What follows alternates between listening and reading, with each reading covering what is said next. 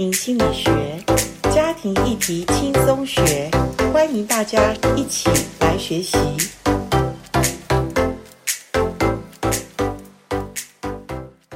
欢迎来到家庭心理学。我们这一系列家庭心理学呢，都是针对呃严老师，我最近出了一本《人人都能辅导》这本书。呃，其实这本书主要当初最早的心意是希望给。呃，所有教会里真是有在协助别人、帮助别人。简单的讲，如果你在教会有牧养的这个角色，其实这本书非常需要去研读一下，因为我们每一个人在关怀别人、陪伴别人的时候，其实多少有涉入到所谓辅导的概念。那辅导说实在的，呃，它虽然不是专业的咨商师的那么严格的要求，但你知道吗？做一个辅导，其实我们已经遇到跟别人的呃切身问题相关的事情。那当然，呃，我们学习是让我们帮助别人更有力量。所以这本书呢，呃，其实有分了呃关辅篇。关辅篇呢，其实就是主要来谈我们在辅导别人的时候很重要的一些概念技巧的部分。那今天我很开心的请到了，呃，他学经历都蛮有，那在教会里面啊、呃、都有服侍的 Sharon 到我们的呃播音室，Sharon 跟我们听众打个招呼，也简单的自我介绍一下吧。好，谢谢严老师的邀请。嗯，各位听众大家好，我是 Sharon。我个人呢。是因为，嗯、也算是回应神的呼召吧，我就到嗯、呃、卫理神学院接受相关的装备，然后呢，也在教会呃服侍陪伴有需要的人的肢体，那当然也有机会陪伴到未信主的人，然后也搭配呃福音机构，也有做一些呃辅导的一个服侍。好，那我今天真是请对了人哈，因为呃，听到呃 Sharon 她的一些自我介绍，你就知道在学经历上面她都有一些的经验，所以我今天就想开门见山的，我们来谈，哎，这本书的第四章讲到很重要的，就是我们做一个观服者，其实我们里面的。核心价值才是最重要的，因为呃，有的人虽然我们不是专业的咨商师，但是我们要用高规格的标准来要求自己哈。那所以呃，其实咨商师他们本身有他们所谓呃，就是社会跟法律有规范他们。那一般来讲，呃，专业的咨商师或辅导他们的。呃，所谓的一些伦理的必要的要求，呃，可不可以 Sharon 你跟我们简单的提一下？这本书有也有提到的。是，嗯、呃，首先我想要跟老师澄清一下，我个人觉得，其实他对于伦理的要求哦，不算是最高的要求。嗯，其实我会觉得真实、对真诚、爱神爱人的心，对其实是这个我们的信仰里面。这个其实是更抽象的，当然，可是也容易被滥用的。没错，老实说，这个才是最高的要求。是，可是落诸于文字，哈、哦，这些其实我们可以看到，呃，不管是呃国内的或是国外的，有信仰的或没信仰，他们的智商的所谓的伦理，就是白纸黑字能够写下来让你遵守。对，反而这个是那个。高标准的、比较抽象的那个爱神爱人的理念所落实下来，只好用有限的文笔把它写下来的。可是我会觉得，当我嗯、在学校学习的时候，我会发现哦，抓住伦理为什么那么重要？就是因为你伦理的抓住，其实是你实现爱神爱人，其实可能是起码要这样。OK，那你讲到这个，其实为什么写这本书？其实我知道所有基督徒大部分非常有爱心，那徒有爱心，没有知识，或者说没有一些专业的一些的学习，那我们的爱心有时候，呃，不管是被别人滥用，或者我们自己误用，我都会觉得反而好意变成了伤害。是。是不是？所以我觉得，呃，如果我们在教会，特别是教会也是一个大团体，有时候，呃，如果像你们教会有辅协部很好，那大家就知道照着规范，我们有问题，有真的有一些呃比较专业的问题，我们就到辅协部这个部门去寻找比较专业的去帮助。可是我跟你讲，一般教会没有像呃贵教会这么有。呃，这个规模嘛，那所以这本书我觉得也是提醒我们所有，呃，不管你是不是基督徒，你想帮助别人，已经进到辅导的这个阶层的时候，其实我们需要知道一些有关于呃要求我们做帮助者哈，我们要知道呃，可能有些事你是要注意的哈。那我如果我们直接到。官府的五层次，这个这本书里面，伦理是最核心的。当然，就是先润你刚刚讲的，我我懂的意思，就是说，我们对人的爱心，哈，我们是要本于诚实、真实，哈，而不是去呃。凸显自己好像很有能力，可是事实上你是一个爱管闲事的人。我们说用爱管闲事，可是爱管闲事有时候弄巧成拙嘛。我们也听到很多教会的一些，或者这个社会上有一些人，呃，真的很有爱心，可是把事情弄砸了哈。所以真的做辅导需要学习。那五层次里面，伦理是最核心的哈。那。呃，你觉得其他这个官府的五层次，你们可不可以跟我们来分享？你认为在辅导当中，呃，它的重点在哪里？在这本书里面，我们提到的，哈，有五个层次里面的，你自己看见的，你觉得重点在哪里？呃，因为我还是我个人认为说，呃，伦理，呃，伦理这边官府五层次，那我还是愿意讲到说。关于伦理的这个部分，虽然伦理是核心嘛，然后后面才有讲到说，诶，特质啊，哈，然后人观、理论技巧，然后实务的经验。那我觉得我很想要，因为因为我觉得伦伦理的这个部分，像刚刚老师讲的，我们都很有爱心啊，对不对？不然各自扫门前雪，我为什么要关怀你？我当初一定是有个爱心，可是呢？呃，在这个为什么会提到伦理？伦理，我们如果是一般的智商，第一件事情就是要对，守密为最大的原则，对对。那为什么要守密？那这个事情哦，这个不管你是有任何的人观，不管你理论技巧多好，你有多少实务经验，如果没有办法守密，基本上第一个伦理关系的一个基础叫做信任。就没有办法就打破，对，对对，所以信任一定是建立在保密上面。对，是。那可是呢，在这个部分，我为什么要特别提出来？因为，呃，教会里面很难，因为教会里面分属于很多个团体。那其实如果是一般的智商的话，常会说，哎，要避免有双重关系。就是不要这个智商师哦，又是你的谁，又是你的谁这样子哈。可是，在教会这件事情其实是难以避免的，大家可能都是会有啊，可能。可是教会同时又有一个牧养的关系，嗯，所以在这个里面，如何对于呃保密这件事情能够守得住，而建立信任，而。呃，这个来访者愿意在这个呃守密的一个安全的环境投入他的信任，而建立一个良好的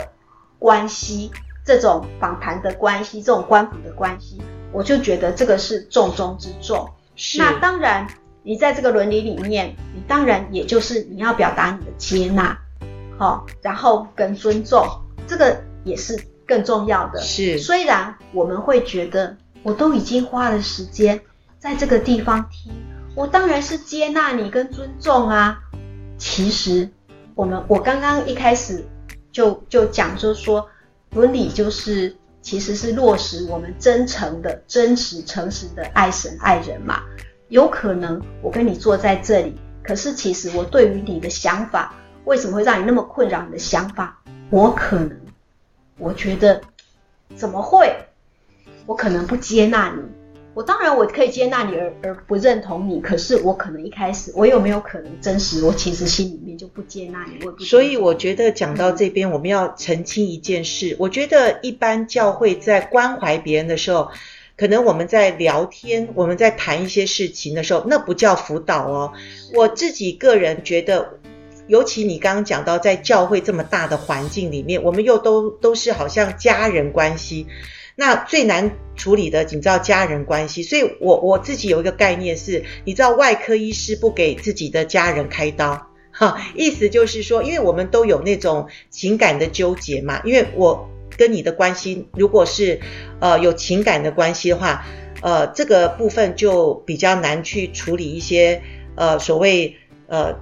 真实面的问题。所以呃，我一般我会建议在教会里面，我们真的要做辅导，其实是要定时定点。就是说我不是说，哎，我今天跟你讲我们家的大事发生了，然后我随便在那种主日崇拜结束后把他拉到脚边，然后说我跟你讲什么？我觉得这个东西，第一个没有保密的一个安全性，第二个，呃，可能讲讲到一半他流泪了，那真的是很尴尬，因为他又不能畅所欲言，然后情感出来的时候又发现旁边人走来走去，所以我觉得那不叫辅导。所以为什么这本书里面很重要的观念，辅导？我觉得，当然像贵教会，我又说很好。其实我也觉得教会应该有所谓像你们教会这种辅协部，就是说，真是呃，我们约好时间，好定时定点在哪里，关起门来，我们在一个比较隐秘安全的地方，能够谈到所谓尊重、所谓接纳。那如果你不能接纳别人，或者你没有受过这些所谓专业的训练，我必须在这边讲。他还不能做所谓的辅导者，哈，所以你刚刚讲的重点非常的棒，因为这也是厘清我们，呃，在教会里面关怀跟辅导是不一样的，好，有时候小组长可能关怀，哎，最近好不好啊？那如果他说不好，我有一件事要跟你说，那我觉得我们可能要先提醒自己，那个事情会严重到什么地步？如果真的严重到你不能处理。譬如说，他夫妻的失和可能都要离婚了，那你你本身是一个也许没有受过辅导专业，或者你是一个单身，你不太清楚到底他们夫妻的问题在哪里。其实辅导很重要，要转介，对不对？转介也是一个呃非常我觉得公道的事，就是你不能处理的事，你介入了人家所谓的真正核心的问题，你必须要转给有专业知识的人嘛，哈。是。在这个部分的话，其实讲到这个，我会觉得连着刚刚讲的保密，然后讲到这个过程当中，尊重接纳，尊重接纳。对，如果发现自己 hold 不住，其实即使进入，你可以问咨商师。其实即使进入智商关系，如果他有有一些情况发生的时候，还是也要转介。当然，所以转介代表什么呢？其实这个都根根源在一个，也是伦理的部分。没错，很好。就是说，对，你是要以。个案的利益为优先，来当成优先，对，不是说你一定要在你的，如果说你真的不能再为他做什么，甚至你在跟他的会谈当中，你发现自己有一些呃投射，对，或是有一些状况发生不利于他，对，那你就要以他最大的好处，你就要提出转介，好，或是跟他终止。或是有一些状况，就是你的作为全部都是要有一个，其实也是伦理的核心，就是以他个案的利益为优先。是是。那以个案的利益为优先的，所以所以为什么在伦理的上面会要求说，你这个呃辅导者，你这个或者是像他们业界的咨商的，你要常常又精进你的专业，你要常常去呃。做一些进修，是，然后你也要常常有自己的检视，你要被督导，就是你也要被检视，是，说你是不是呃自己是一个真的是没有带太多自己的想要，呃真正能够进入他的进入他去帮助他的这个关系里面。假设我是因为我很享受帮助人的那种快乐的话，诶，那这一点反而你要被劝阻说，那你最好是。不要，因为这样的话，我们很容易是以一个爱心的名称，可是我却没有以这个个案最好的方式，好，然后去去帮助他。那这当中其实也有一个回到一个尊重的问题，就是会不会我也要常常看，这是我认为对他最好的方式，可是却不是他想要走的路。这个时候，诶，这个伦理的议题也会浮现。是，总之就是在这本书上一百二十二页，呃，我们谈到伦理的关系的时候，其实很重要的是，刚刚呃 Sharon 老师说的，就是以个案的利益为优先，我们做到不伤害，而且了解辅导者自己的限制。当我们已经发现哦，他有身心疾病的时候，我们不是专业的医师或者治疗师的时候，我们一定要。呃，建议他是要去找专业的医师，可能诊查，可能需要治疗哈。真的，我们要特别提醒，就是我们会不会省察自己做的太多？有的时候多未必佳，少能胜多哈。所以，我们基督徒就像你刚刚讲，要其实核对自己的动机哈，核对自己里面是不是过分的主观，会不会？对于事情的了解是你个人认为的，还是你有没有保持一个中立的？所以你刚刚讲一个专有名词叫投射，哈，投射。有的时候我们不知不觉，哎，你要觉察，哎，我有点投射作用了，我有点，我有点移情或者反移情的作用。那这些都是专业的，呃，做辅导者必须要非常清楚。而且你，当然这本书也有谈到移情跟反移情的定义，所以这些你要做辅导不是凭空。你有多有爱心就可以做到，这非常的危险哈，非常的危险。是，所以在这个部分必须要自己要要精进，而且愿意要常常自我省察。那这个部分就是这个辅导者，我们愿意承接这个服饰，我们就必须付上这样的代价。是，那我觉得这个是这个是真正的爱心，就是我愿意更，因为我愿意更多的。有好品质的，真正能够帮助到这个呃呃个案，所以我愿意更多的省察自己。那对于比如说，如果我发现了，呃，我的专业能够帮助我，假设我发现，诶，你在我身上你投射了一些东西，那我要该怎么应应啊？或是我要该有什么样的引导，怎么应对？其实呢，转过头来，这个都是在有一些技巧的部分，好，这个该知道。可是这些技巧最后的原因还是落实在这个伦理的核心，可是也是我们信仰的核心，就是我为了爱神爱人。对，那辅导者要非常清楚，你讲这句话会引导他的这个方向。你知道，你因为你是一个引导者，我们不是教导者哈，我们是引导，所以你自己要确定你知道你的方向，而不是。我刚刚讲的闲聊，我们随便谈那些东西都不叫辅导哈。那所以他是非常有呃意识的，非常有清楚你的自己的辅导者自己要抓准那个辅导伦理的这个方面的一个特别的专业知识。那我们现在来谈一下这本书在这个伦理观里面，我们也运用了所谓的圣经的教导哈。因为其实圣经它不是百科全书，可是圣经它真的是以人为根为中心的，因为耶稣基督降世为人，他就是看重人嘛，哈，所以任何的辅导，我们都以人为中心的时候，诶，我们看到圣经也谈到所谓的全人观辅，诶，是我个人是觉得应该这样讲，我就觉得说，呃，你说以人为中心呢，好像呃也对也不对，然后呢，我会个人说这是呃。神创造的神来告诉我们怎么样当一个人，当一个人应该是怎么样子。所以其实是呃创造者来告诉我们，我就会觉得那就是一个跟我们讲一个最好的一个呃呃建议，这样子。呃，对，当然我们都是以圣经为根基，以基督为中心嘛，哈。那这个东西永远不要忘记，呃，圣灵也在引导我们。这是我常常觉得基督徒的官府跟一般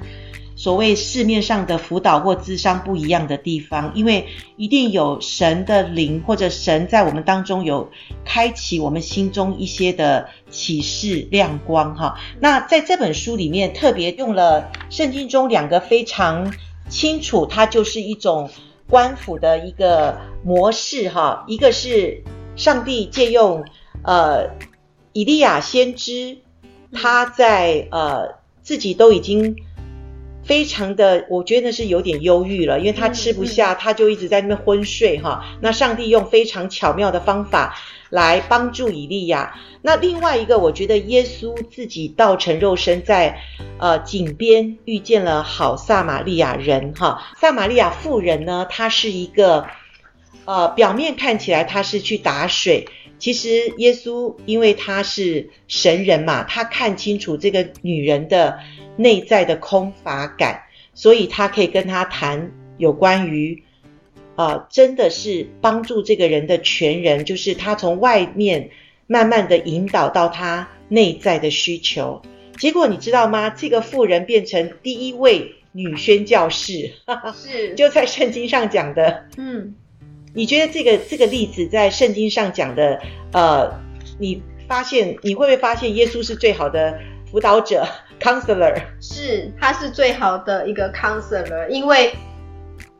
就好像我们有时候跟陪伴的，就是受陪伴的人，我们会发现说，嗯，他提出来他的问题，他想要解决的问题，可能不是。生命真实要面对的那个问题，就好像这个人，这个妇人，诶，可能问出来的问题，他的就是说，诶，你为什么来跟我拿水喝，或是这样子。可是耶稣他就是有一个，嗯，非常，呃，非常贴切正确的洞见，呃，去看到他的生命当中这个妇人。他真实生命里面的缺乏，可是他又不是很僵硬的就开始对他布道，对，他是一环扣一环的引起他的兴趣，而最后他认知到说是这真是我生命当中，我也同意这是我生命当中面对的困境，是，然后我想要听，我想要知道哦，耶稣你要告诉我什么？我就觉得这个是一个循序渐进，而且非常嗯尊重他的当下，因为有时候可能我觉得这也是我在陪伴人当中，我常常要警惕自己的，因为有时候可能因为我们的经验，可能这个人在讲第一步的时候，我可能猜想，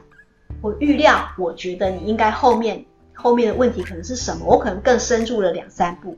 可是，如果他的现况就只能走到这一步，是，那我陪伴者，我就要好好的耐住耐心，尊重他，接纳他现在目前只能到这一步，我就要在这一步里面有技巧、有爱心、有呃耐心的、有智慧的来呃来陪伴他，然后让他能够有自己的洞见，而不是我去告诉他。是很棒，那当然就是真的给我们一个很好的榜样，就是，呃，辅导是引导，是同步的陪伴，然后他到了什么地步，你就与他在那个层次里面来谈他的需要。那当然，你知道吗？圣经就是一本非常好帮助我们认识，呃，上帝直接教我们的一本书哈，就是一本记录啦，圣圣经嘛哈。那最后，我想你知道圣经里面加拉太书六章。呃，他这边谈到，弟兄们，若有人偶尔被过犯所胜，你们属灵的人要用温柔的心把他挽回过来。那你们个人的重担要互相担当，如此就完成了基督的律法。那在后面又说，个人必担当自己的担子。所以我用经文圣经的这个教导里面，上帝要我们个人要负个人的。重担，个人的担子，它像一个背包一样，你背包里装什么东西，你个人要负责任。可是，如果我们的生命中有一个像一个大石头压在我们的心里面，一个巨石，我没有办法去承担的时候，我们也可以找呃我们属灵的同伴。来跟我们一起陪伴，那这个就是互相担当哈。所以你看圣经多么的全备哈，它有告诉我们彼此担当，也有告诉我们个人要担当自己的担子。所以圣经不是让我们说哦，上帝有恩典，所以我们所有东西都不用自我负责。其实圣经是一个最平衡的一本书，是帮助我们这个人最好的一个健康成长的一个呃，让我们可以。真的从圣经中来找到自我成长的方向，哈。好，今天谢谢 Sharon 老师跟我们做这么深入而且那么贴切的一个谈圣经中的官府，还有官府的伦理观。我相信这本书里面，呃，刚刚 Sharon 老师只是提到一点，好几点，但是里面书上都有写，那就锁定我们这本书的第四章。谢谢轩仁老师，谢谢老师，谢谢各位听众，好，再见喽，再见，拜拜。Bye.